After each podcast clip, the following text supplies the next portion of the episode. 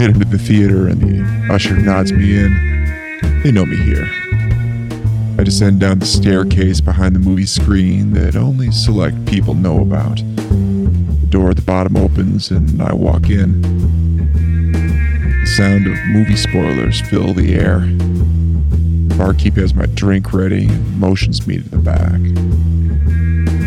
The rest of the crew are here already. This is my type of place, and these are my type of people. Join me as we discuss the inner secrets of cinema. Have a seat in the spoiler room.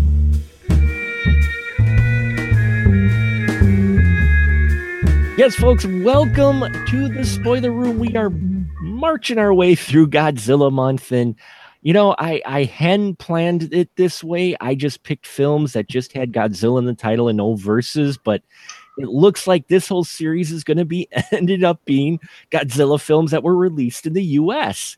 And last week we talked about Godzilla 1985, which was a edit of uh, a Japanese film called The Return of Godzilla. But we go ahead now from 85 to 1998, and America has decided to make its own Godzilla film.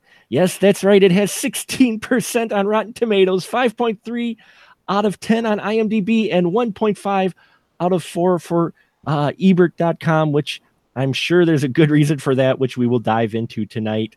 Uh, yes, we're talking about Godzilla, or as many people refer to it, Zilla from 1998. And tonight I've got a great crew with me to talk about this. First off, he is back with us, Mr. Cole Meredith here.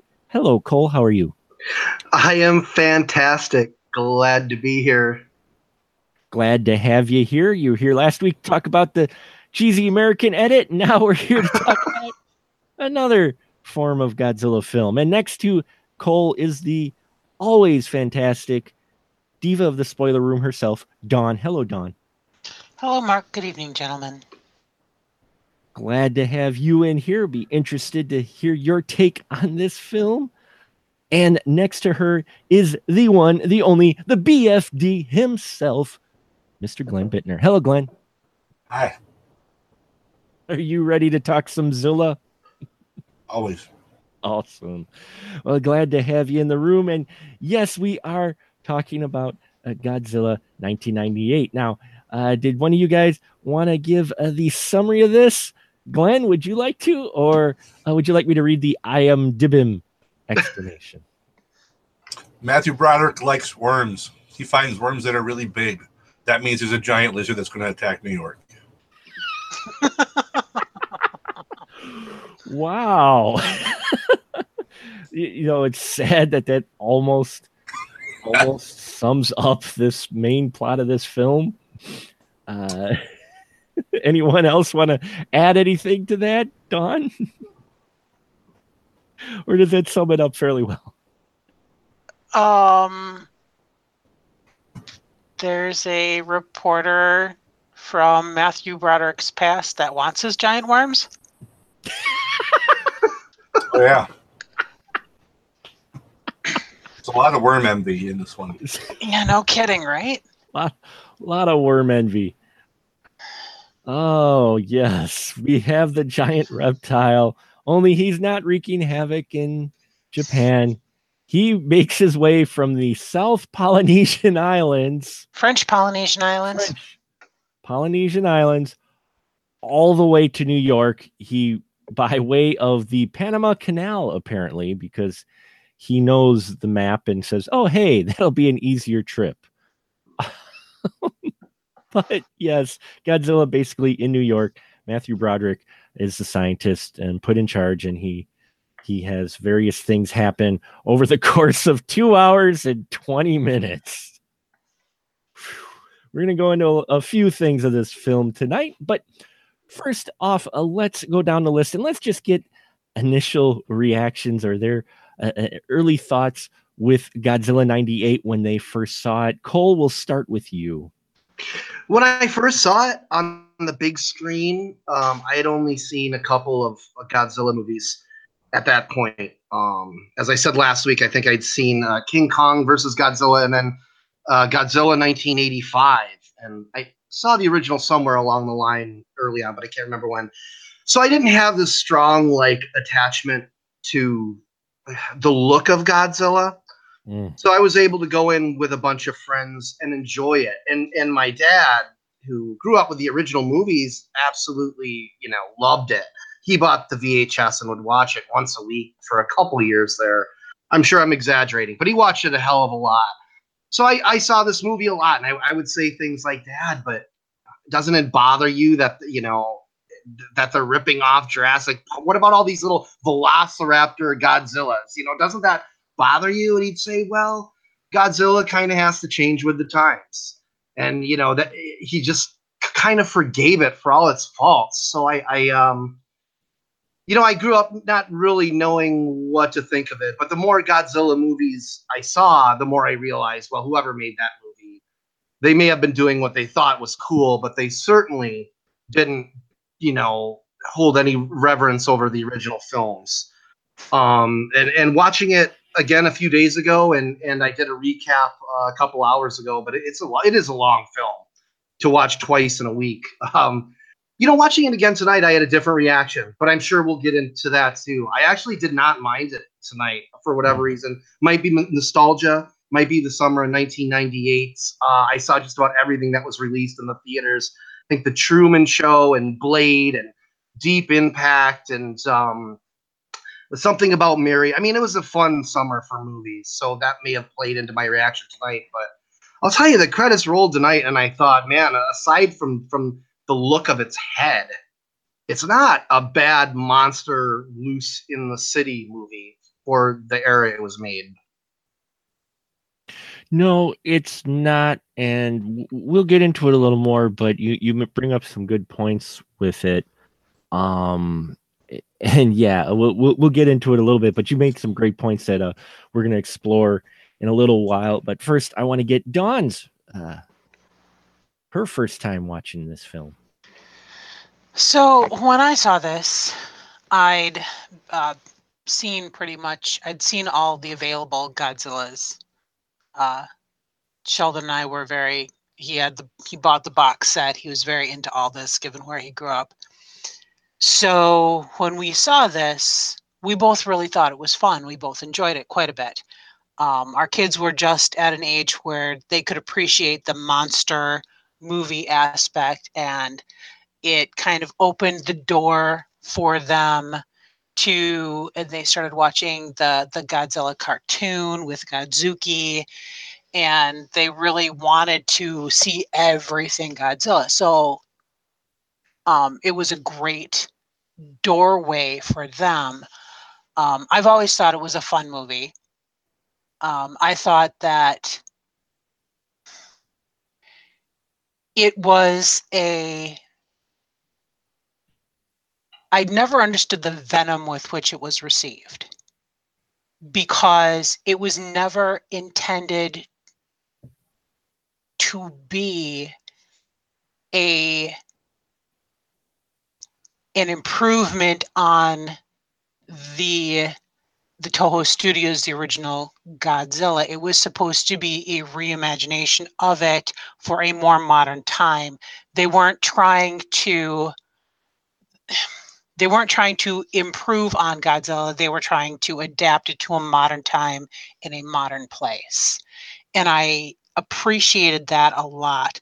And I, it kind of made me sad later on when they uh, released the more recent wide release of Godzilla that they backpedaled so badly because I think a lot of uh, the fan base was so busy comparing the old the old Japanese version of Godzilla that they weren't even paying attention to what they were given.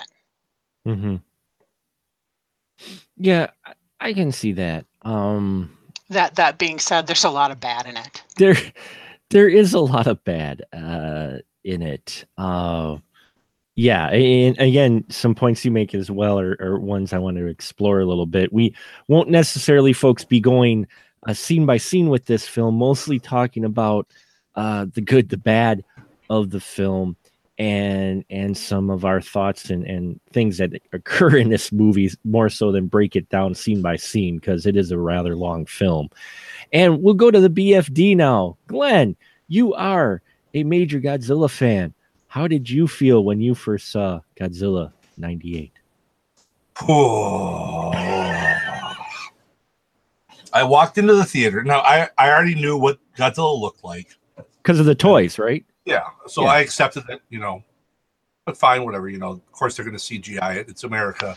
It's the day of, you know, rubber suits is long gone in America. Um, so I didn't have a problem with that. My one fear when I walked in the theater is something. I just hope they don't Jurassic Park this son of a bitch. And then I walk out of the theater and I'm like, God damn it. They Yeah. Jurassic Park the son of a bitch. They Mhm. totally did. And uh, Cole mentioned the fucking basically baby Godzilla Vel- Velociraptor. So I'm like, son of a bitch. There's one baby Godzilla. His name is Godzooky. He's there for comic relief and he blows smoke rings. That's what he does. There's no. ugh. Godzilla does not run away from helicopter with machine guns. What is that? What is that? On top of the fact that Godzilla doesn't run. No. he does he could he couldn't run. I've this is the only Godzilla I've ever seen actually I like. I mean, like he like sprints. I'm like fast. On top of the fact that I'm like, uh, New York must have the strongest roads ever made.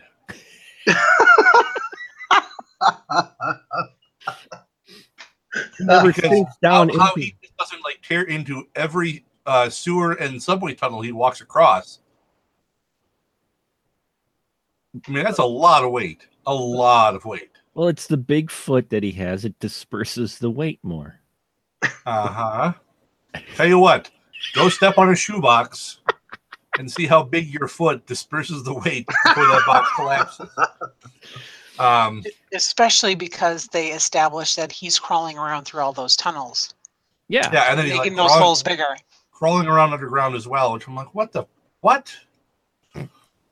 So I mean, it's like I don't know what is he? I mean, is he is he a, a decathlon runner? Is he now? Uh, is he a mole?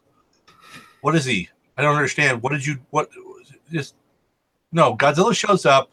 He's like, "Yo, I'm here." You fire a bomb in his face. He's like, "Pa!" and then he blows up your city. And then some scientist comes up with some funky way to make him go away or quote unquote kill him. Nope. Um, and he can swim super fast as well, and is like like super agile. Like you know, normally Godzilla, like his dump stat is is dexterity. Apparently not this one. Uh, you know, he just he's, he's like buffed. He's got an 18 dex at least, probably higher. The way he just like you know dodges machine gun fire and dodges missiles underwater. Sorry, torpedoes. Um, yeah, it's no, uh, just there's so much about this where I'm just like, oh man, and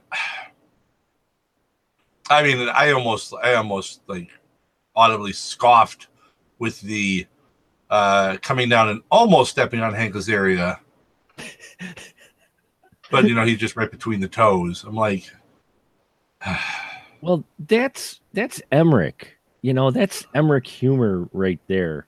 yes, Dean Devlin and Roland Emmerich, you know, they're coming off of their Independence Day high when they were given this uh, to do.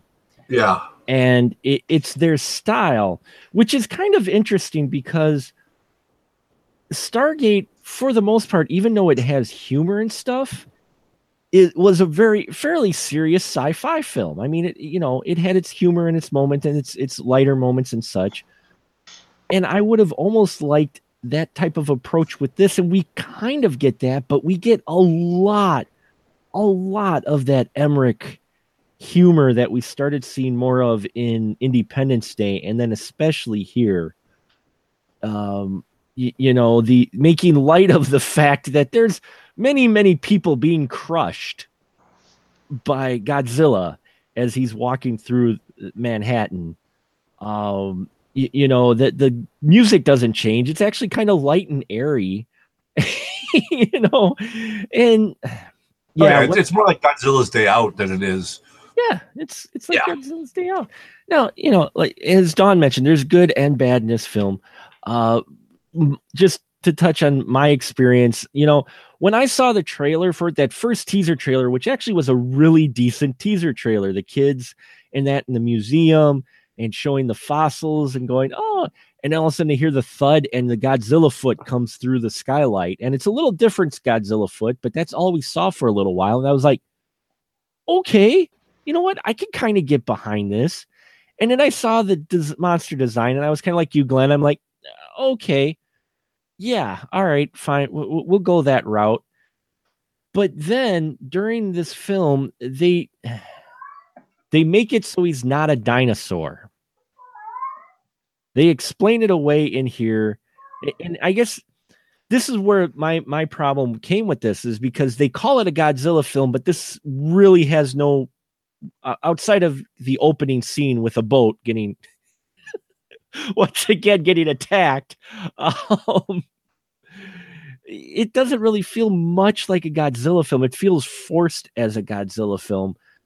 Um, so you go in there with a little bit different idea, and here they completely change what type of creature he is. He's no longer a dinosaur. He's actually a nuclear mutated sea iguana, which explains why he can swim really fast and he's a faster lizard. And it's like, okay, so now he's not a T Rex, only for them to take the last, what, third of this film, like the last almost hour of this film, and make him a dinosaur, basically, with his babies the way they are. Like you guys said, Jurassic Parked it. It, it was like they were throwing ideas against the wall, and I'm like, and it, it felt like two movies, which I, I kind of want to get in here is Ra- When the- radiation finds a way, Mark. Radiation. Radiation finds a way. radiation. Nice. I like that. Radiation finds a way. Um, the first half of this film, and Don, I want to get your make sure I'm not off on this, but first maybe 90 minutes or so of this film, or hour to 90 minutes, it feels a lot lighter in tone and very comical and everything. And then there's a point you Ian Matthew Broderick's character is is kind of the bumbling scientist type of guy who got has his instamatic you know camera his port his disposable camera which he's taking pictures of Godzilla with. But then all of a sudden his character suddenly gets a little more serious and the film actually takes a bit more serious tone even when they Jurassic Park it. Did you get that uh, feeling too? Uh, uh, does it feel almost like there's almost two different movies in tone in this in this one film? Not necessarily. Mhm. Um, I think number one, I'm not entirely certain that Matthew Broderick was appropriately cast um, for That's- the role because he definitely his his um, Ferris Bueller and that humor was not what was needed for this role. Yeah. um uh the, at the beginning it wasn't so bad. There was a it was a, definitely a little lighter um because i think he was supposed to be more innocent and wonderstruck um right up until the point uh where and i'm drawing a blank on her name um the the Which- female reporter Oh, the- person Oh, the female reporter. Uh, I've got her. I've got her here. Uh, Lucy. No, not Lucy. Lucy. Lucy Audrey. is- Aud- Audrey was. yeah. Audrey. Lucy is the one attached to Frank Azaria's character. Yes. Um, right up until the point where he gets like unreasonably jaded because Audrey uh, steals that the tape, the French tape. Right. um, and that's kind of where it turns. Um, that's kind of a little bit before it turns darker, but I think he, I think the character has a lot more wonderment of, wow, this is really happening. This is like my dream. I've been chasing these worms, and all of a sudden there's something much bigger and more grandiose going on here. And um, I don't think the humor goes away I think that I just don't think that uh, uh, Matthew Broderick was able to reconcile the two different emotions. It was either Ferris Bueller comedy or something that meant to be so- something darker, but really just missed. Because a lot of the facial expressions he used later on during the chase and during the more serious scenes were just wrong. Yeah. Well, you know, part of the I, I actually liked his character in some of the scenes where he was with um uh, uh Jean Reno. Yes, John. Thank you. Uh, the name I was trying to figure. Ah, my brain blocked for a minute. Thank you. Yes, Jean Reno, the the French uh, Secret Service. I I actually liked him in that section of the film. His character. I was like, this is cool. You know, he's still a little bit lighter character, but a little more serious. But yeah, I he I think was one of the first kind of stumblings was his character and and casting him. Uh, Cole, how do you feel about Matthew Broderick within this film? I thought it was for me, and I see entirely what Don is saying. Like I can I can see that viewpoint because I I think I, I probably shared it for a while, but I don't know. Watching it again tonight, I thought he was just perfect. I mean, it's what they're going for is sort of you know like like so many summer blockbuster filmmakers they're trying to mimic spielberg. They're trying to take these big special effects that are at times supposed to be frightening and mix it with this you know really uh, cutesy humor you know that is more family friendly and it's it's a balance it's back and forth. And i'm sure a lot of it is found in the editing and i think they got it a lot better with their previous two movies before this uh, Independence Day and uh, Stargate. Yeah. I think you know they they they sort of copy that that Spielberg style a lot better with those two. This one it's it's off, like the the balance between the humor and and and the monster is off, and that may be, be because of the monster's design, which I'll save for later. But I think actually Broderick helps carry this movie. I, I there's there's I don't know. There's an intrinsic sadness to Broderick, and maybe that's just me. I might be the only person on God's green earth to say that. But there's something really sad in his eyes, especially in his later performances, that sort of helps you sell the idea that, you know, maybe you should have sympathy for this giant iguana. So I, I sort of, you know, I, I like him in this role. I mean, he even makes, you know, like what, what he, the, the worms appear in the dirt. I think he's really good in that scene. I mean, what other actor could pull off singing in the rain in a scene where it's pouring rain and and you know not have it seem like a scene from Naked Gun, which it may seem like to some people, but to me, I just thought tonight watching it again, I thought, well, this is kind of he's really good, and you know the actors are good, and I like the characters, even though I like the most most recent Godzilla. What was that from 2014 that Gareth Edwards did? Yeah, it's almost like I like the characters in this better I mean, they're not as realistic, but they're more colorful and they're more memorable. Um, and it's almost like I would have liked to have seen the Godzilla design from the 2014 film in this movie. Oh, um, but yeah. I, we'll, we'll get into that later. I don't want to ramble. But um, I liked Broderick, short story long. And Glenn, with Mr. Matthew Broderick, how, how'd you feel about him? Uh, fine. I don't really have a, big problem with any of the actors in this. Would, um, did you? Would you say that there was a uh, switch in tone, like a drastic switch? Like there's two different films in here, or or am I just the only uh, guy off on that? No, no, there absolutely is. Mm-hmm. Um, I think that's part of the problem. Is that is that I don't think they knew exactly. I don't think they really knew what to do with Godzilla. They're like, you know, how do we do this? Because we don't want to be like just like the Japanese because we think American audiences won't respond to that. So we got to do this other thing. But we still want to be true to Godzilla, but we're not going to be true to Godzilla. So, yeah, yeah. But I don't blame the actors for that. I, blame, I blame direction and writing. Yeah, the direction and writing. You know, while while revisiting this film again, uh, you know, because we've got we've got Matthew Broderick's character who I, I kind of agree with Don. I mean, he does do fine in it, but I think he was miscast, much like I thought Jack Black was miscast in the uh, King Kong film.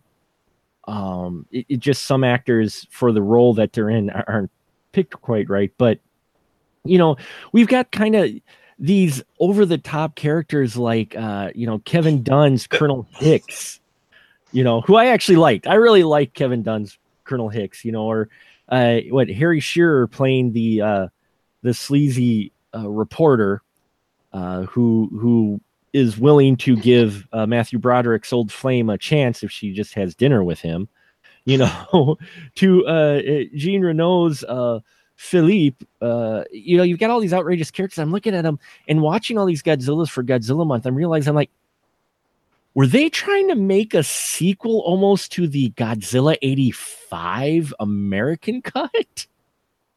Mhm. In some ways because the way those characters were like this general and the soldiers it almost felt like emmerich was pulling from that glenn would did, did you kind of get a vibe from that that this this kind of had that uh, 85 american cut where with the american scenes with the way these some of these characters were Possibly, I hadn't thought of it before, but I mean, Mm-hmm. you bring it up, I'm like, eh, maybe.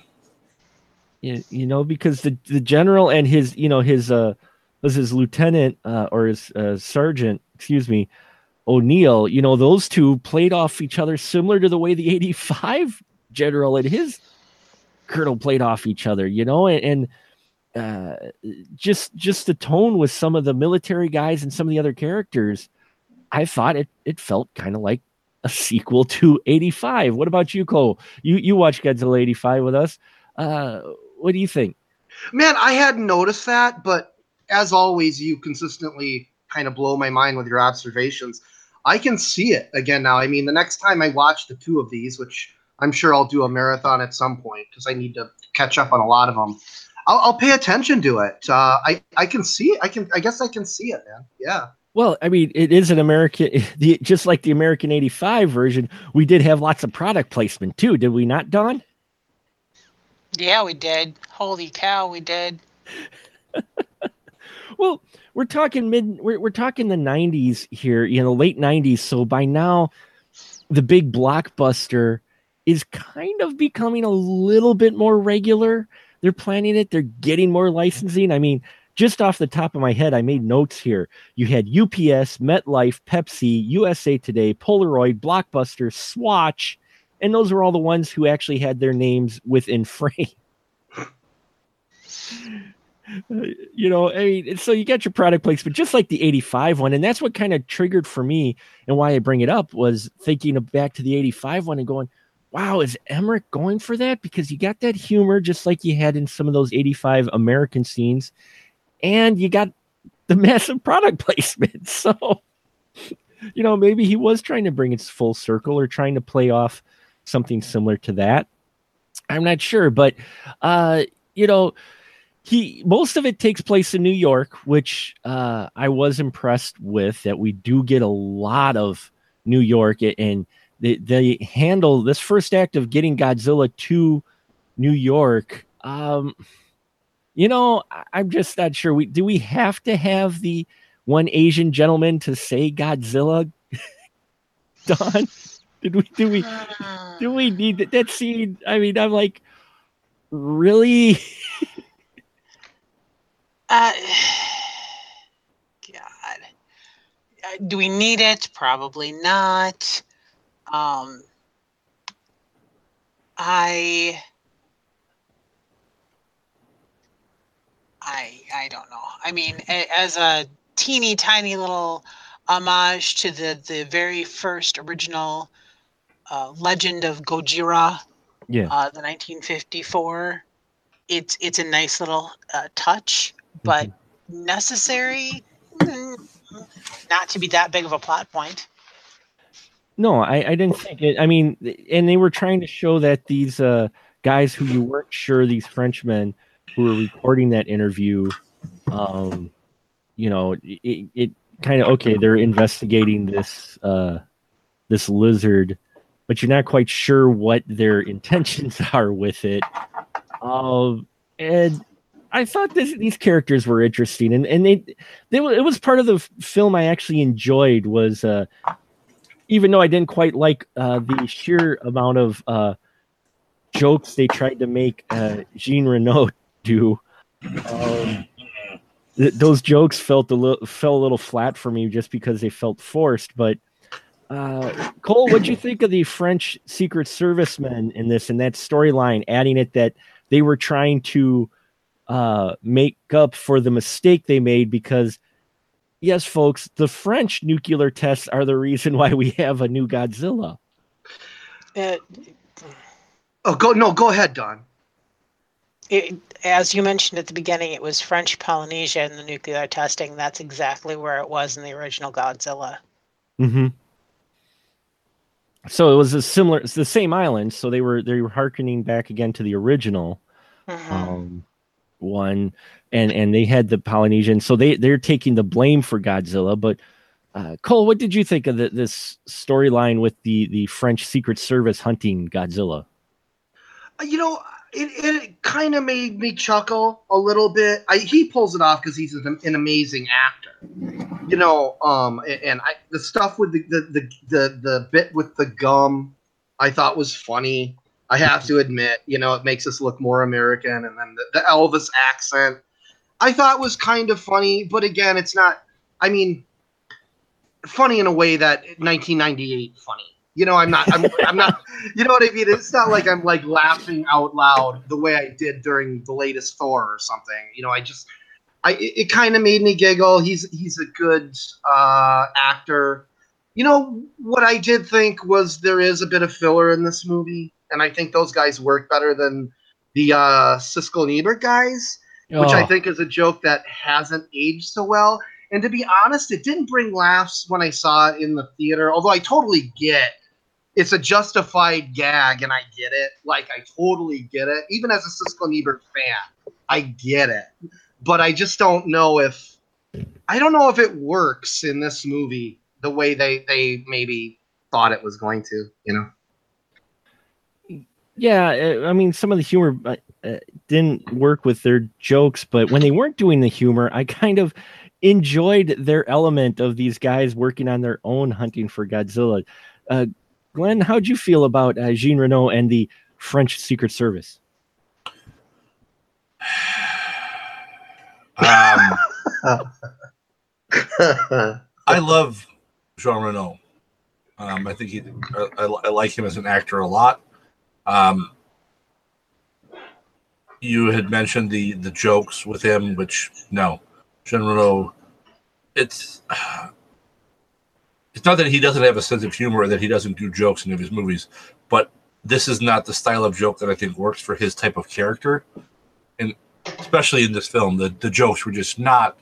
No, that wasn't his character at all. The, the way that they had him written and the way he was acting, it did it didn't fit with uh, what was going on with his character. Um, I mean, I like the whole thing. Fine, you know the the French are in here, you know, looking for Godzilla as well. That's fine. Um, is it necessary? I don't think so. Um, I think it's as Cole said. There's a lot of padding, um, so they just had to have this extra thing in there. So it's let's have these French guys who are like, "Hey, you stomped on our, you know, Polynesia. we're gonna, we're gonna now we're gonna Godzilla you back, grr, Frenchness." Um, so I mean, it's uh, I don't know. I, I think they tried to.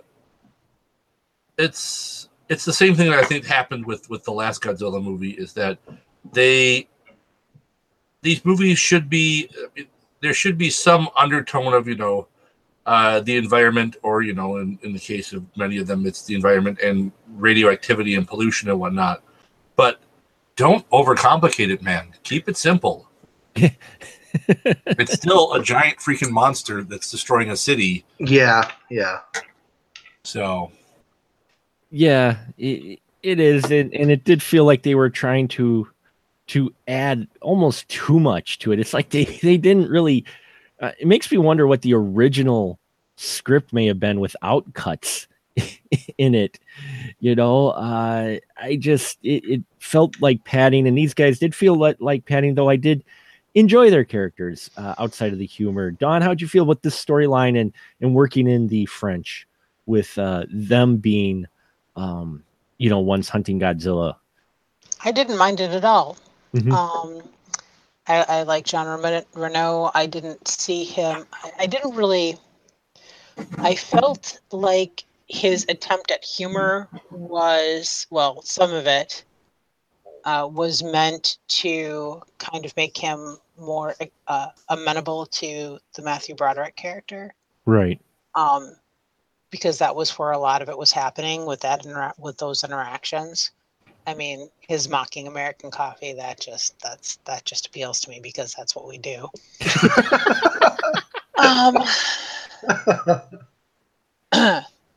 um, but otherwise, it it I didn't really view it as all that different as as in the Japanese versions, the Americans swooping in and trying to take over uh, or strong arm the Amer- the Japanese investigations into Godzilla. I didn't see it as all that different. Mm-hmm. I, I thought it was actually better done. Yeah, that I, I I thought it was too.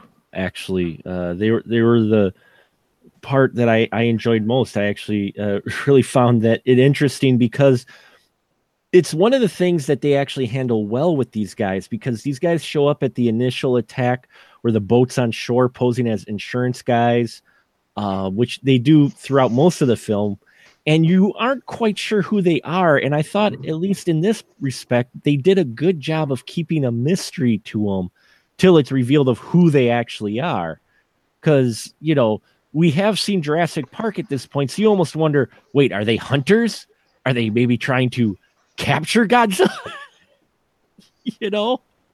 Because, come on, it's not out of the realm of possibility someone wanting to capture Godzilla rather than kill him. Not not that you could. Uh,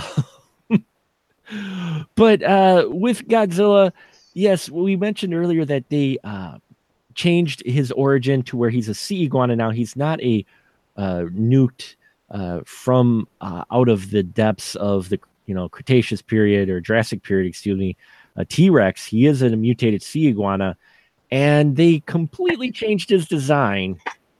And outside of his head, and maybe from one shot from the top, really didn't look like Godzilla much at all. Uh, Glenn, what'd you think of the look of Godzilla in this overall? I, I accepted he was going to look different. I, I mean, I wasn't happy with how he looked, but um, I realized that. I mean, I knew being a uh, American film and you know Emmerich, I'm like they're going to CG it. They're not going to have a guy in a suit because that's not what Hollywood does anymore. So they're definitely going to CG this. It'll look completely different. It'll look. Uh, they'll try to make him look more. I don't know what the right term I want to use is. Um, Streamlined? yeah, but can't think of the exact term I want to. I'm trying to think of here. Uh, Nouveau Modern? Modern. There you go. Yeah.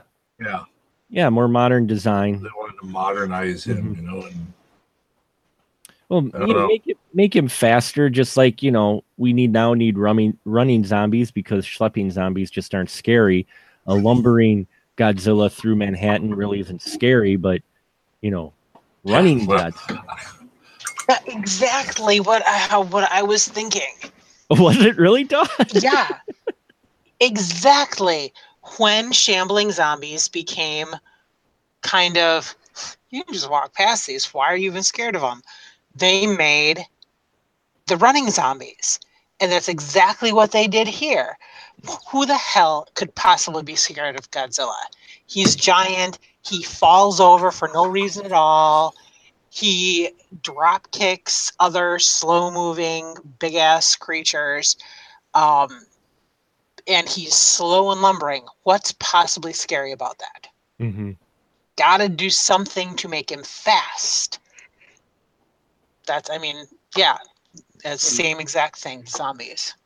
yeah, it's it came to me as well as watching this. So like, so that's what they were trying to do. And uh, Cole, you you've alluded to it. You've kind of itched at it. Uh, your feeling with the design of Godzilla. It's it's always bugged me a little bit, man. And I, I figured out uh, tonight why. Not that like that it's a huge revelation. I'm sure many people have had it, but it's not so much the, the you know that they redesigned him or the look of him. I, I I can totally see that again, especially for the era. You know when fandom information wasn't so immediate when you couldn't just google something and find out oh shit if we if we change it this much it's you know there's going to be a huge backlash. Um, i can see that and i can even see making it look kind of iguana-esque you know more more lizard-like. And uh, having it move faster for the reasons Dawn mentioned, and also you know to service the plot, you know, to have it lay these babies. The problem is that they they they missed a, a principal rule in designing a monster like this, and and it, it, it's an important one, um, and it has to do with the face and specifically the eyes. Everything from uh, Spielberg's T Rex to Cronenberg's Brundlefly has taken great lengths to make sure the eyes and the face can emote, that you can connect to it. You know, Brundlefly doesn't have fly eyes. You know, he doesn't have insect eyes, and that was a very conscious decision. You've got to have some sort of, you know, that's why the original Godzilla I think works so well. Aside from being just a great design, the eyes and the face has some attitude. You know, in fact, I was thinking about this tonight. The the the lizards in the opening credits of this movie have more personality than the face of this Godzilla. Why couldn't they make him more lizard-like? Give his eyes some some reality so they're like darting around. You know, that would have been more it would have drawn you in more. It would have made you more sympathetic. This thing, like Glenn mentioned, is you know, it's been Jurassic Parked out. It looks kind of like a T-Rex, but even I mean, you can't even barely see its eyes. There's a couple close-ups of the eyes, but they in my opinion, with all due respect to the people who worked on this, uh, specifically Patrick Tatopoulos, I believe I'm pronouncing that right. He's a talented guy a lot of his set designs, uh, I mean, really, he's his work I took note of before I knew his name, like his work on the Underworld movies and and uh, what else did he work on? Silent Hill. He, he's he's done some stuff that I'm like, wow, who the hell is in charge of the visual designs? I just think it was a an error somewhere along the line. Sometimes you get a bad idea and you run with it, and it harms the movie. And this uh, this this design, just uh, specifically the head, does not work. You don't You know, connect to it. Cole, you just Yeah. said something that made me think. You know what they did? I think what, what it feels like they did now that you talk about his face. He's got that kind of like that hunched, scrunched face, and he always looks kind of depressed. Yeah, yeah. It's like they grunged him. Oh, Yeah. yes. They're, They they're like, hey, because you know Hollywood's always a few years behind what's actually a trend. Yeah. They're like, yeah. you know what's really popular right now? That Nirvana. So if we can make Godzilla look like look like like your typical Nirvana fan, depressed in a hoodie. I, I think you're exactly right though. They didn't Yeah. make they didn't intend to make Godzilla a character, just an animal. And an animal isn't given the luxury of uh, being able to exhibit emotion or anything like that. Mhm. It's you you're exactly right. And that's the biggest failure of this film.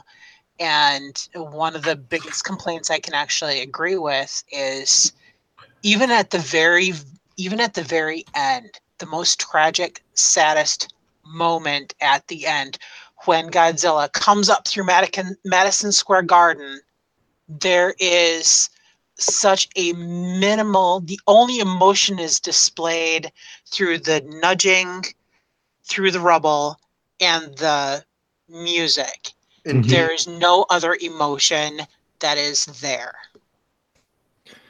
Yeah, Yeah, and, and they the, though they try throughout the film to force a bit of emotion to try to play on, for lack of a better term, a PETA angle with it, where you know that's the kind of the stance Matthew Broderick character suddenly takes. He's just an animal. You know, you get a few scenes where he doesn't get munched by Godzilla. Godzilla stares at him or stares at another human, and the music's trying to play and trying to get you in touch with you know, oh, this is just an animal who's, you know, out of their element or whatnot, and man is bad. But you don't really feel that with him because, you know, puppies and dogs, they have expressions as well, and he doesn't have that expression ever, Godzilla, except yeah, like you said, Dawn, nuzzling the dead body of one of his babies um, at the end, and that's just the way they they edit that a bit more than anything. Um, and that's the yeah the other Godzilla films. It, it you had a little bit more emotions to that character. You could tell when he was pissed. You could tell when he was yes, yes. You know, when he was enjoying crashing through things. He was, you know, you could you could tell when he was doing the tail slide. Uh and yeah, it is a mistake. And it's it's this is one of those films where I honestly think it would have done better had it not been Godzilla. Ah. I honestly think this film would have been better. And Roland Emmerich, having done Stargate and then coming off of doing a disaster porn in Independence Day. Don't get me wrong, I love Independence Day, but by God, that that's the pen, penultimate of, of disaster films uh, until he, he came out with the sequel to Independence Day, uh, which was even more insane. But he could have, I think, got away with doing just a straight monster film without having to call it Godzilla. What do you think about that, Cole? Do you think maybe this film would have been possibly better received if it didn't have the Godzilla name attached to it? It it would have been, but then you know, of, of course, it, no, absolutely, you're hundred percent right. Um, I would certainly hold it in higher regard because I love this Sean you know, and I think it's it's it's I love just giant monsters toppling over buildings and smashing buses and as Glenn said last week, picking up little toy trains. Love that stuff. Love that stuff. Um, the problem is, you know, the variables that got Emmerich involved in it. You know, it never would have gotten, you know, it never would have been made if it wasn't under the Godzilla umbrella. Just doing some some brief uh, research tonight for the podcast, man, I saw uh, Stan Winston's original model. I believe it was a model.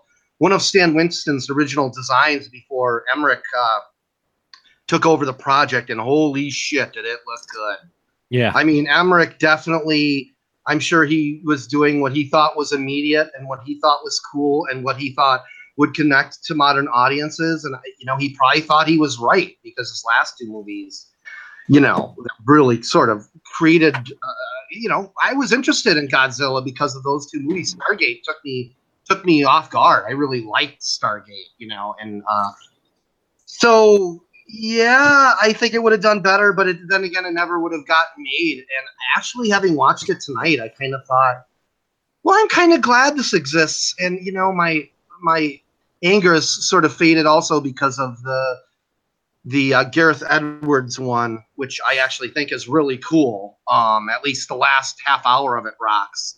So I can kind of look at this and go, well, it was a misstep, but I I enjoyed watching it. You know, I'm mm-hmm. I'm gonna pick up the DVD soon for sure. Actually. and uh, Dawn, how about you? Do you think this film may have been at least better received had it not been Godzilla because we really hadn't had a large monster film hit US theaters in quite some time at this point in 98.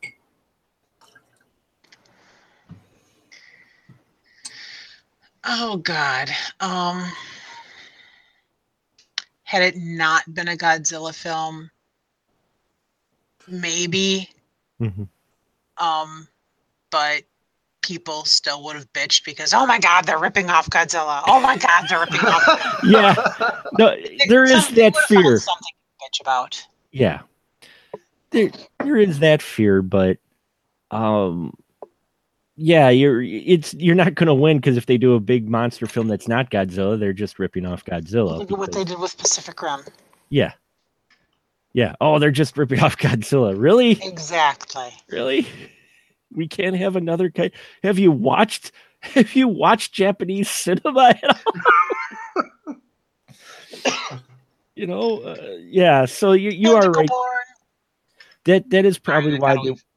That's probably why they wanted to do it under the Godzilla banner was because of the name recognition, and the fact is, like you said, they they may have thought, you know what, we're we're gonna get accused of ripping off Godzilla anyway, so let's just make a Godzilla film Uh, Glenn, Well, how it would have been about nice if they had done that. Glenn? Would you have enjoyed it more had it not been a Godzilla? film? Um, yes. Um, just like uh, there are 78 Will Smith movies, I would like more if they were not titled what they're titled. Um, I don't like it when someone takes a property just to just to get whatever little bit of re- name recognition they have. If you're going to change it that much, call it something else. Sure. I mean, they, they, they could have even just tossed a reference to Godzilla saying, wow, is this like the monster in Tokyo? You know, if they Yeah. really wanted to. Uh, yeah. And for me too, I think uh, when it first came out, especially, I would have enjoyed it more, I think, had it not been a Godzilla film because I was a huge Godzilla fan of the movies and such. So, you know, here it is a big popcorn Godzilla film. All right. And I got into it. And yeah, it just, it was, it was just, you know, and I know, I know people say, well, things change. You just got to accept it. I'm like, yeah, but even still, you know, you just, it really had none of that really appealed to me in the beginning that that the other Godzilla films had because it just felt so different. It it wasn't Godzilla to me. And and revisiting it now, I can see what they were doing. I think the film could have maybe 45 minutes trimmed from it. And you make a better film than what they have. Um you know, because you've got that re- the the whole almost relationship thing with uh Matthew Broderick and and you know uh, with his uh, Topolopoulos and uh his reporter girlfriend, well, ex-girlfriend who still eh, you know he holds a candle for. You've got you've got that kind of storyline in there which really I don't think they needed to explore that much. But that was just like, you know, the love I think they maybe were going for the angle just like you had the kind of love story in the first one too. You know, um, so maybe that was them trying to give a kind of an ode to that. Uh, but and, and watching it again too, and I think uh, we, we won't go too much longer tonight, but watching again too, I think what would you think, Dawn, if they would have ended the film, it, it spiffed it up a little, but ended the film where the submarines or whatever actually get Godzilla. And and maybe they come up with a way to where, you know, he's he just was stunned and wakes up and then they have kind of a battle with him and they chase him off versus what we got, which was Godzilla Jurassic Park 3. Uh, did, did you mind the ending at all with all the baby Godzillas? Hmm. Hmm. Do, do, do you think it could have I ended? I didn't mind it.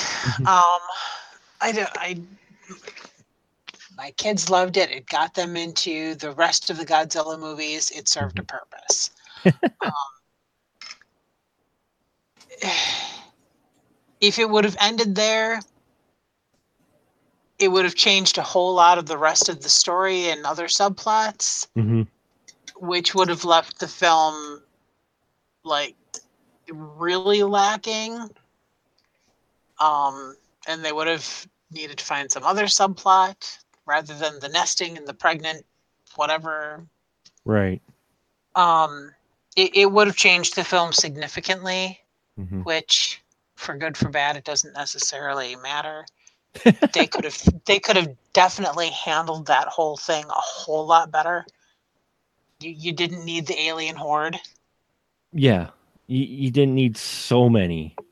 I mean, I, I, mean, I, I- you guys keep talking about Jurassic Park. I was expecting Ripley to show up. oh, aliens. yes. When they're coming out of the eggs, especially. face- That's a good point. Holy shit. Yeah. You're you're you're you're onto something there, Dawn. That would have been awesome had Ripley showed up. She just shows up and just starts maul- mauling the, baby baby Godzilla. but but that's that's a fanfic that if anybody out there who writes fanfic, there you go. There's an idea. Copyright spoiler room. Um copyright Dawn, actually. She came up with an idea. So make sure she gets her her cred for that. Uh but Cole, what do you think? Do you think if they, they, they could have possibly rewritten this without having the baby Godzilla 40 minute act? Yeah, for sure, man. I mean, as long as we're talking fan fiction, I you know, I can understand why that sequence is there. It may have been a studio suggestion. Um, but it's it's handled poorly, as Dawn mentioned. It's way too cutesy and it's way too long. What do, what do they slip on gumballs and shit? Gumballs and basketballs. Uh, um, yeah. I mean, I can see doing that sequence to appease sort of modern audiences and, and your studio execs, but to have it go on that long, uh, you know, it, well, a one, it these things are way clumsier than than their parent, and it's not just because they're young. It's like they're moving so slow. And B two, um, uh, you gotta realize it's not half as good as the Jurassic Park stuff. So why why draw it out that long? I can see, you know, one sequence where they just burst out of the eggs. You know, our lead characters escape, and then the you know the the the, the uh, bombers come in and blow it up. the, I was gonna say the dad or the mom, and I realized it was asexual, but that's another gripe I got. I would have liked for this thing to have been the mother and then you end a, the movie on a cliffhanger with the father right, rising out of the center of the ocean. It would have been cool to have like a female Godzilla and then like leave the ending as long as we're talking fan fiction, leave the door open for like you know, you know, the, the dad to come and seek revenge for his whole family. That would have been awesome. Um, but yeah, I think uh, the whole uh, uh, Velociraptor section is extremely mishandled and, and as clumsy as the little creatures themselves. Actually. Yeah. Well, and then you know how they escape as well. Uh, but I'll save my opinion for a moment. But Glenn, just how about you? We'll we'll, we'll get your opinion on this to close out this question of of.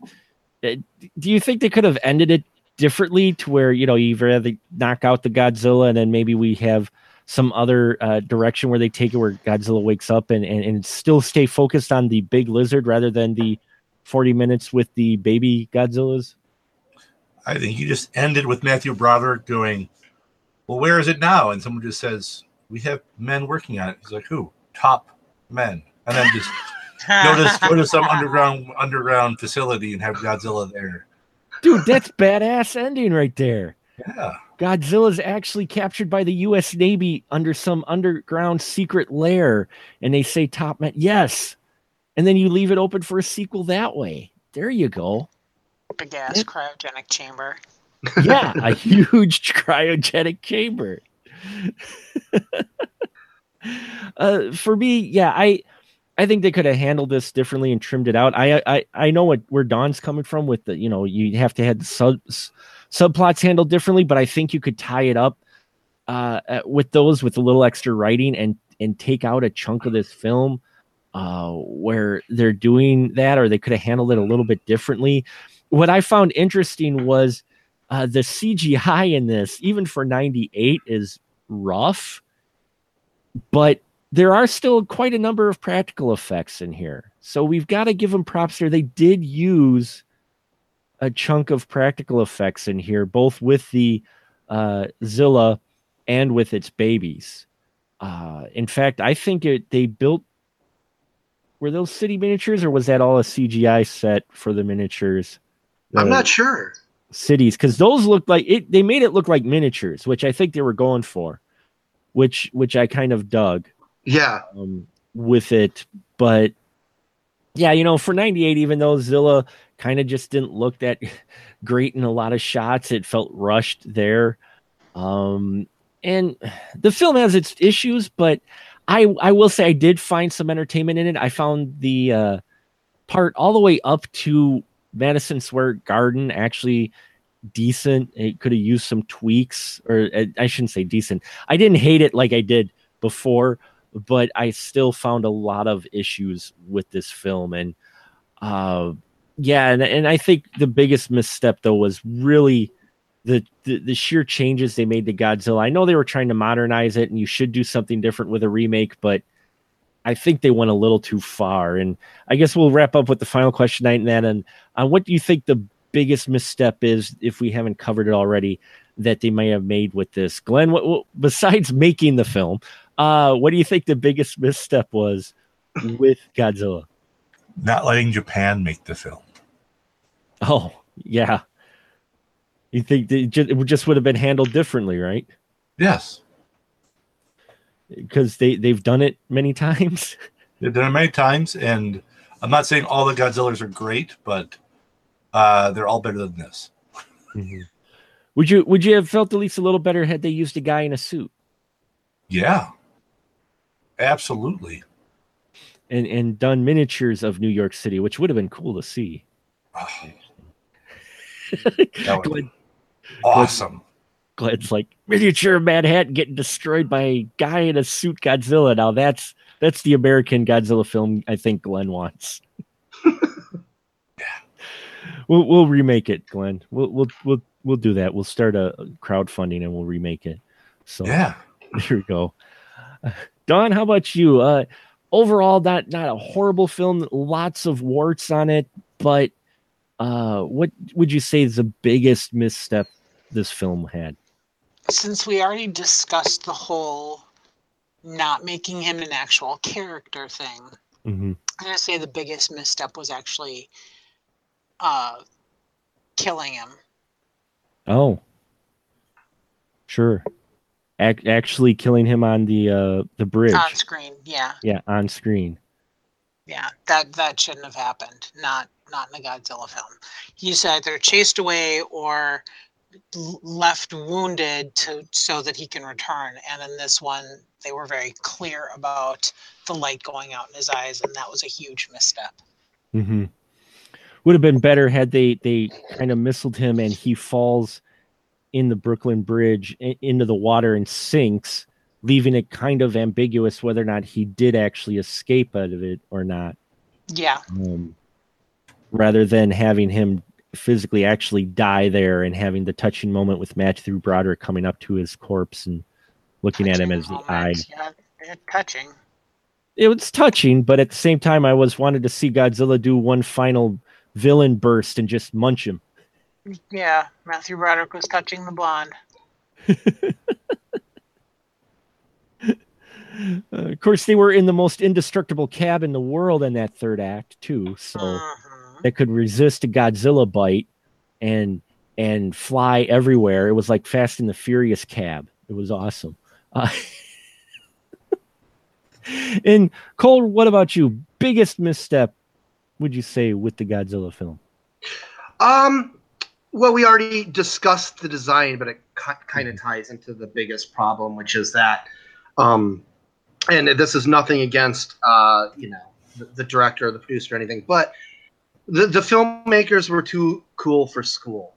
Mhm. You know, they they, I mean, that that's the, the biggest mistake is not not only within the design, but just in in the attitude of the movies. Uh, these these gentlemen made one of the biggest disaster pictures of all time. They're handed Godzilla, and they don't take advantage of the strengths of the original story at all, uh, for for no good reason, really. Mhm. Um, they they came up with some amazing action sequences. The the helicopter chase uh, through through the the buildings is is great uh, for its time and place. But um, uh, Godzilla is not an action movie. I, I was just listening. Our, our, our buddy Andrew Shearer had a, a podcast out today, he mentioned that um, there's no reason to, you know, just like a remake or, or, or a reboot, unless it there's something in there that you know distinctly betrays the essence of, of the character or the notion of the story. And they, I mean, they really push it here.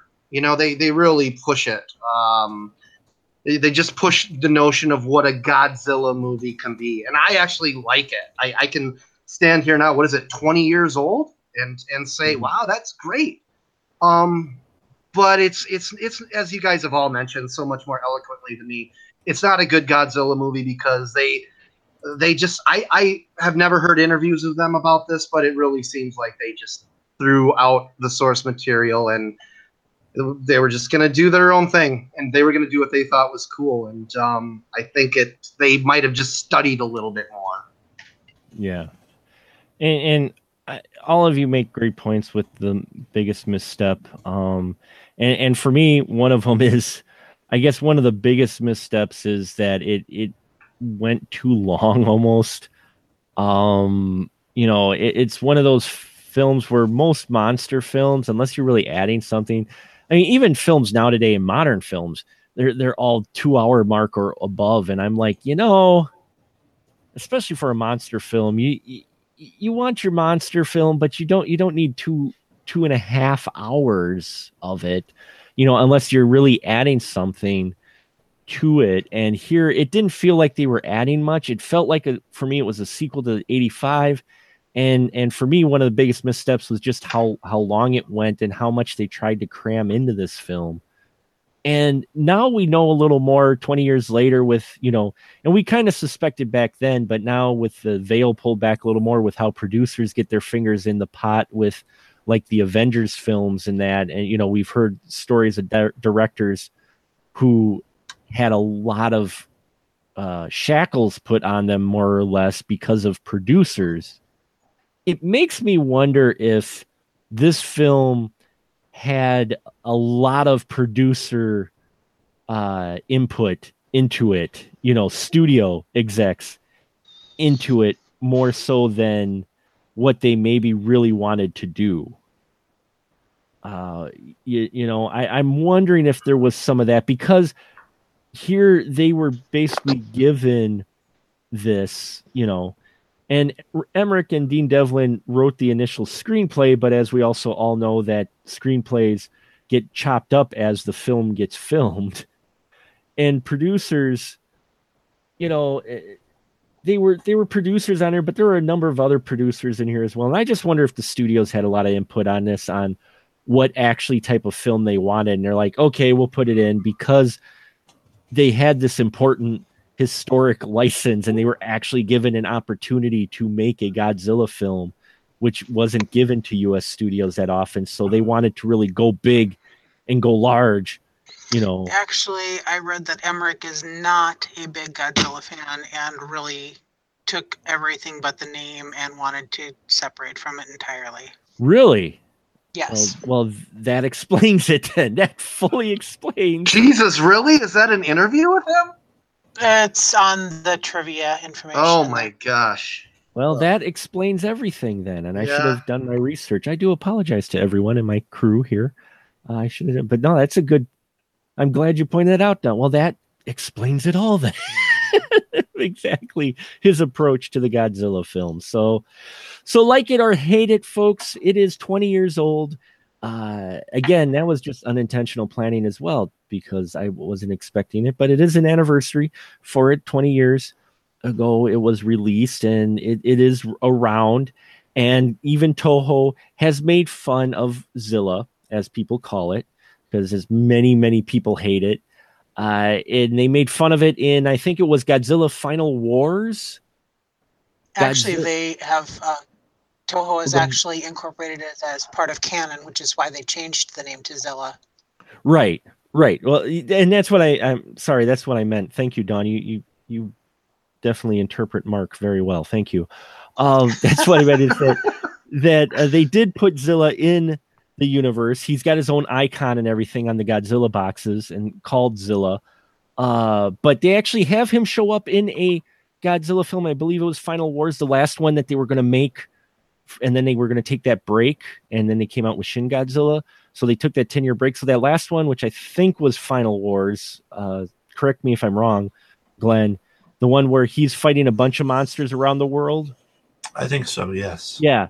And in one, he shows up in Australia and it's hilarious. In the other fights, he's fighting a little bit longer with the monsters and that. And he's fighting with classic monsters because it was their kind of send off for Godzilla because Toho swore they were going to make another Godzilla film for 10 years, which they didn't. So he's fighting classic monsters. He gets to Australia and there's Zilla, but they rendered Zilla the most worst CGI I've seen. he wasn't a puppet, he was CGI. And the fight lasts all of like 15 seconds. If I remember it correctly, Zilla is wreaking havoc in Australia. Godzilla comes to shore.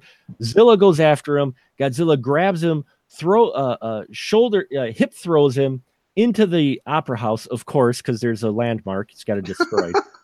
uh, throws him in the opera house and fire blasts him, and that's it. That's the fight. One Godzilla hip throw and a fire blast, atomic blast. kills Zilla dead. Just like that. I'm like, wow, they're making a statement there. you know, so I will say that I did not hate this film as much and it didn't bug me as much now as it did when it first came out because I'm older, wiser, more cynical, however you want to put it.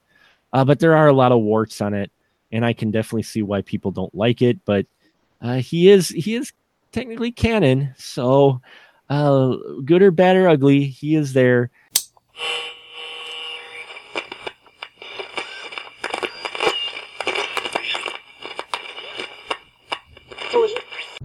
Hi, Mark the Movie Man. Hi, Spoiler Room listeners. This is Andrew Shearer. And uh, Mark, I apologize in advance to you for ha- having to, to edit this.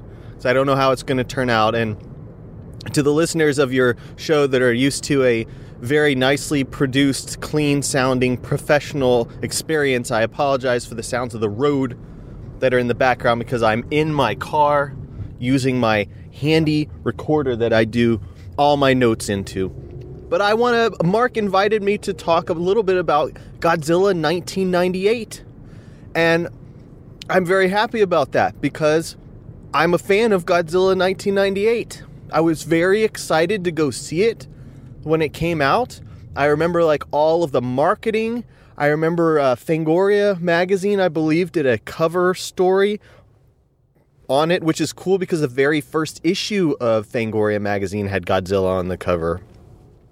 Um, I was not a Godzilla fan, never a Godzilla person, didn't grow up watching those movies. In fact, I can confidently say that in my memory is just the first Godzilla, the one from the 50s, because I've got the uh, the Criterion um, disc of, of that first Godzilla. So going in to see Godzilla 98, I'll tell you what I was thinking.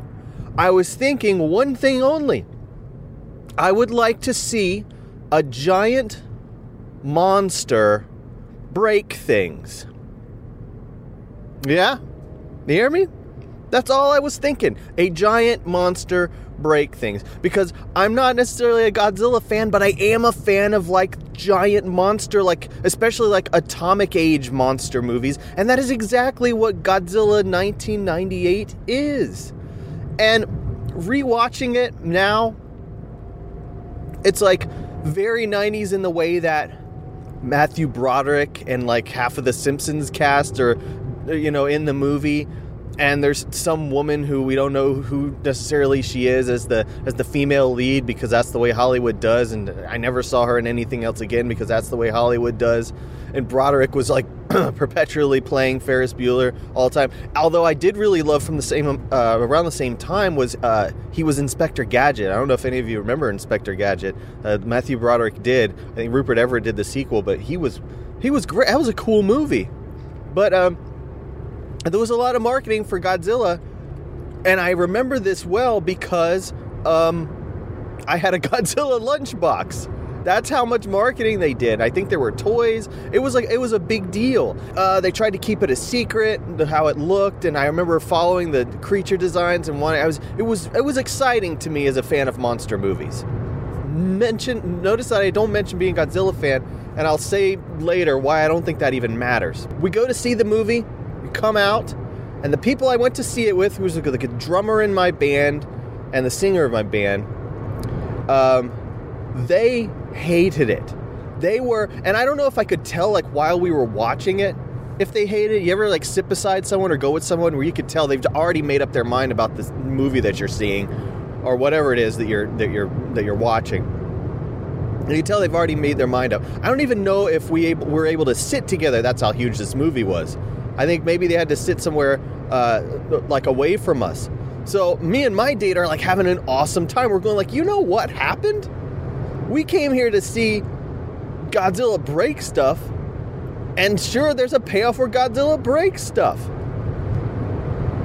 We got out of that movie. Let me tell you, I ne- I had never gone to a movie. Well, maybe the time I took some like acquaintances to see David Lynch's Oh no, it was Cronenberg's Crash a couple years before that. But they didn't outwardly tell me they hated it, they just stared at me. They, you know, glared at me. Um, yeah, they hated it. They were walking out the door saying how awful it was. And I remember being so uncomfortable with how angry they were at Godzilla. I was like, what? wait a minute here. It was just a movie. It was just a, you know, number one, it was just a movie. Two, like, since when are you like the authority on Godzilla all of a sudden? All of a sudden, like, Godzilla was like your favorite childhood thing and you're this rabid fan of it and you know every single detail about it and this contract between you and Godzilla has been like crapped on all of a sudden. You know, not actually is the worst thing that happened to you. My feeling about it is this. Their points of not liking Godzilla, let me let me please let me take this apart for you. One, too long. Movie was too long. That's the one that I kind of agree with, but it's the studio's fault for having all that confidence in the movie that was just going to be this license to print money. I don't think they really paid much attention to it, and I honestly don't think the director of it. I think you know it so, it's such a technically difficult movie to make at that time. I don't think they were necessarily keeping uh, like a good grasp on how you know the pacing of things and character stuff and all of that. The things that a director needs to have in their head. I honestly don't think this guy had in his head. But does that make the movie horrible? No. Made it a little long. So what? Do a director's cut sometime. Do a fan edit. Yeah, that doesn't make it a bad movie. All right. Godzilla's only in it like for a total uh, maybe about uh, I don't know, ten ish, ten to fifteen minutes, somewhere in that neighborhood. Who cares? If you saw Godzilla every second, why would that be special? Why would that be cool? Why would that be exciting to you? Have the Godzilla movies ever in history been Godzilla constantly on the screen? Tell me that. Because that's not the way the original Godzilla was. I also really like that 2014 Godzilla that, that, that they made. And that was everybody's big complaint. Oh, Godzilla's barely in it. It takes so long to see him. And when you see him, ah, come on, homie. What is your problem? When is that ever a thing? You know what these people probably want? These people that are impossible to please and have no real idea what they want, by the way. These people want, instead of Broderick playing the scientist, why don't you just have Godzilla play the scientist? And they're like, there's a giant Matthew Broderick hatching under the ocean. We think it's the result of some sort of mutation. We've got to stop it before it lays more Matthew Brodericks, and pretty soon the city, and then the country, and the world will be overrun with Brodericks. Can you please get past the fact that I'm a monster and you don't trust me because, yeah, in the past I did some stuff? But you have to believe me. I know I'm Godzilla, but please believe me. Is that really what you want? I honestly don't think that the people who said Godzilla was stupid and too long and dumb and some sort of betrayal of their trust and contract with the film would take that film seriously. Something tells me that that's not what they want either. Morons. Oops, I'm sorry, I didn't mean that. Anyway, now what do I think of Godzilla? Wow, now what do I think of this movie? Still too long? Actually, not really. I had a lot of fun with it. Special effects bad? Not up to date? Hmm, no, not necessarily. Because Godzilla 98 was still made in a time where we didn't have like completely digital environments. They still had to make most of the stuff you see on screen to the point where where you see like a buildings crash down, maybe that might be a model. Might be a miniature. And when you see stuff falling on people, stuff that probably falling on people. Out in the rain, this movie is like in the rain a lot, which had to have made things more difficult to shoot than they would have been. That's a rain machine, man. That's real water on those people. And uh, you know when you know you might see a hand or a foot or a monster face or something like that. Someone, I promise you, built a puppet or two for this thing. You just no, they don't do that anymore. They don't do that anymore. But what's a rad about Godzilla, and this is what I do to, I mean, even down to like uh, the remake of the giant Gila monster that Jim Wynorski did a few years ago. If the effects are giving me trouble, if there's something about it, it's a little funky, you know, if it's ha- it's if it's distracting the the difference in quality from you know what I'm saying? It can, it can happen especially with old digital effects. They really seem like a lot like how stop motion is. You can really tell that that wasn't on screen and someone just drew that in there or pasted that in there or you know what I'm saying? Computered that in there or optical that in there. You know, if, if that's really going to bother you, if that's your thing, here's what you do. You take the color setting on your television and you turn color all the way off to where now you are watching a black and white movie. Now I know, like you know, with the mist, they said, "Oh, the the the the, the movie, not the show." They're like, "Oh, you know, we we would love for this thing to be in black and white, but the studio wouldn't let us." So they made that awesome DVD where you can watch it in black and white, and it's great, and those effects look better in black and white. Um, and then you know, recently is uh, like uh, Fury Road. There was the black and chrome edition where the movie was in black and white, and then uh, Logan also did Logan Noir on there where you can watch it in black and white. I have been turning the color off of movies, monster movies, for years. Sometimes just for fun, but oftentimes if the special effects are a little eh. Because check it out. I was how I got this idea. I was watching the movie Squirm, the one about the worms, by Jeff Lieberman, who also did a great film called Blue Sunshine. Um, and Lieberman, in the commentary, goes, "You know what? Um, this movie is great if you turn off the color and watch it in black and white. And sure enough, he was right. And I've watched tons of stuff in black and white. That Wynorski's Gila Monster helped greatly by black and white. Black and white is very forgiving on video, especially. Very forgiving for video. If you got some old video of yours that just looks kind of terrible and cruddy, watch it in black and white. It changes everything. Godzilla 98 in black and white, I'm telling you, this is a revelation. It's a great movie. It is a great experience because number one, it makes it more like the old Godzillas and old atomic monster movies, mainly. You know, I got a lot of those things. I got a, like uh, a beast from however many fathoms, and it came from however many miles from outer space, and the giant this, and the atomic that, and bride of this and that, and the monster of here, and the incredible whatever. And the you know the giant this. I got all of those movies, and they're all black and white, and that's kind of how I associate monster movies. You know, like old school monster movies, definitely, you know, the roots of Godzilla are in black and white. So watch it in black and white, it might change your mind. Of course, if you suck, nothing will change your mind. But that's because you suck and, you know, your life is horrible and you need to stop watching uh, somebody else's good movies and find your own. Don't just run around calling movies bad. I got this theory, I'm sticking with it. You accidentally watched my good movie when you watch a bad one or somebody else's. Whoops, go find your own good movies. Don't waste your time talking bad stuff about other people's good movies. It's not cool, it's dumb, just makes you look bad and makes you look lame. Thanks, Mark, for letting me talk about Godzilla 98. And um, yeah, let's let's uh, let's get together and pitch Broderick on this uh, this movie. Let's see if we can't like do some of that uh, newfangled gender swapping they're talking about. Now we're going to talk about interspecies swapping. It's going to change movie history dude.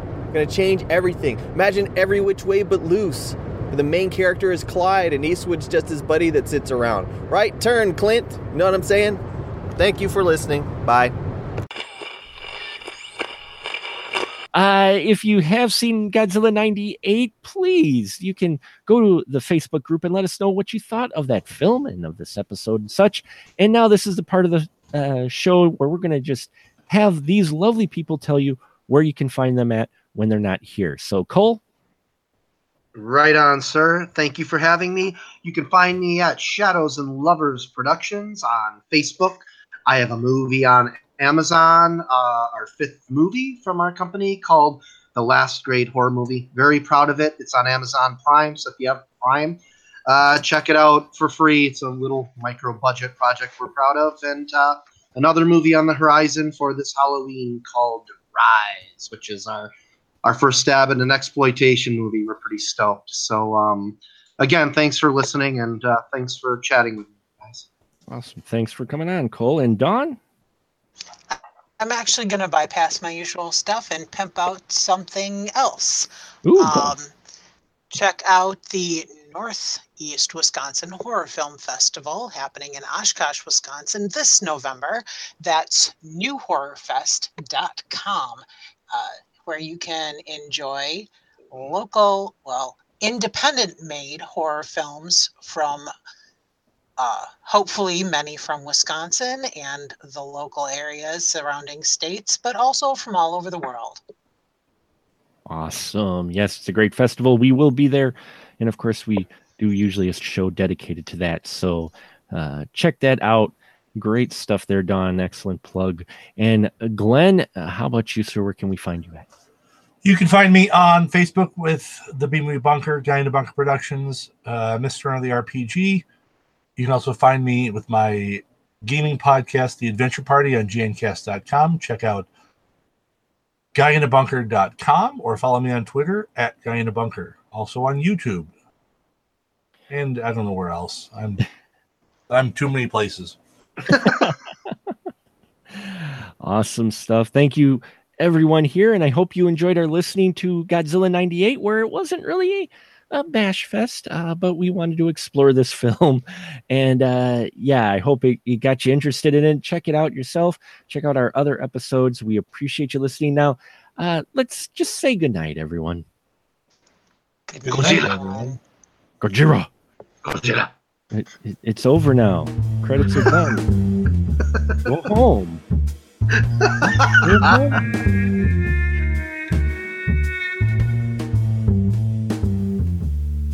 Hey, all my spoiler room friends out there, if you like what you hear, why not head on over to iTunes and like, comment, and even subscribe to our channel? It always helps us out. Or you can find us on Stitcher Radio as well. You can drop us a tweet on the Twitter at Spoiler Room PDCS or Special Mark Pro. Look for us also on Facebook at the Spoiler Room Podcast or in the Special Mark Productions Facebook group. Let us know what movies or topics you'd like to be discussed in the Spoiler Room where the conversation is fresh, uh, but we do spoil the movies.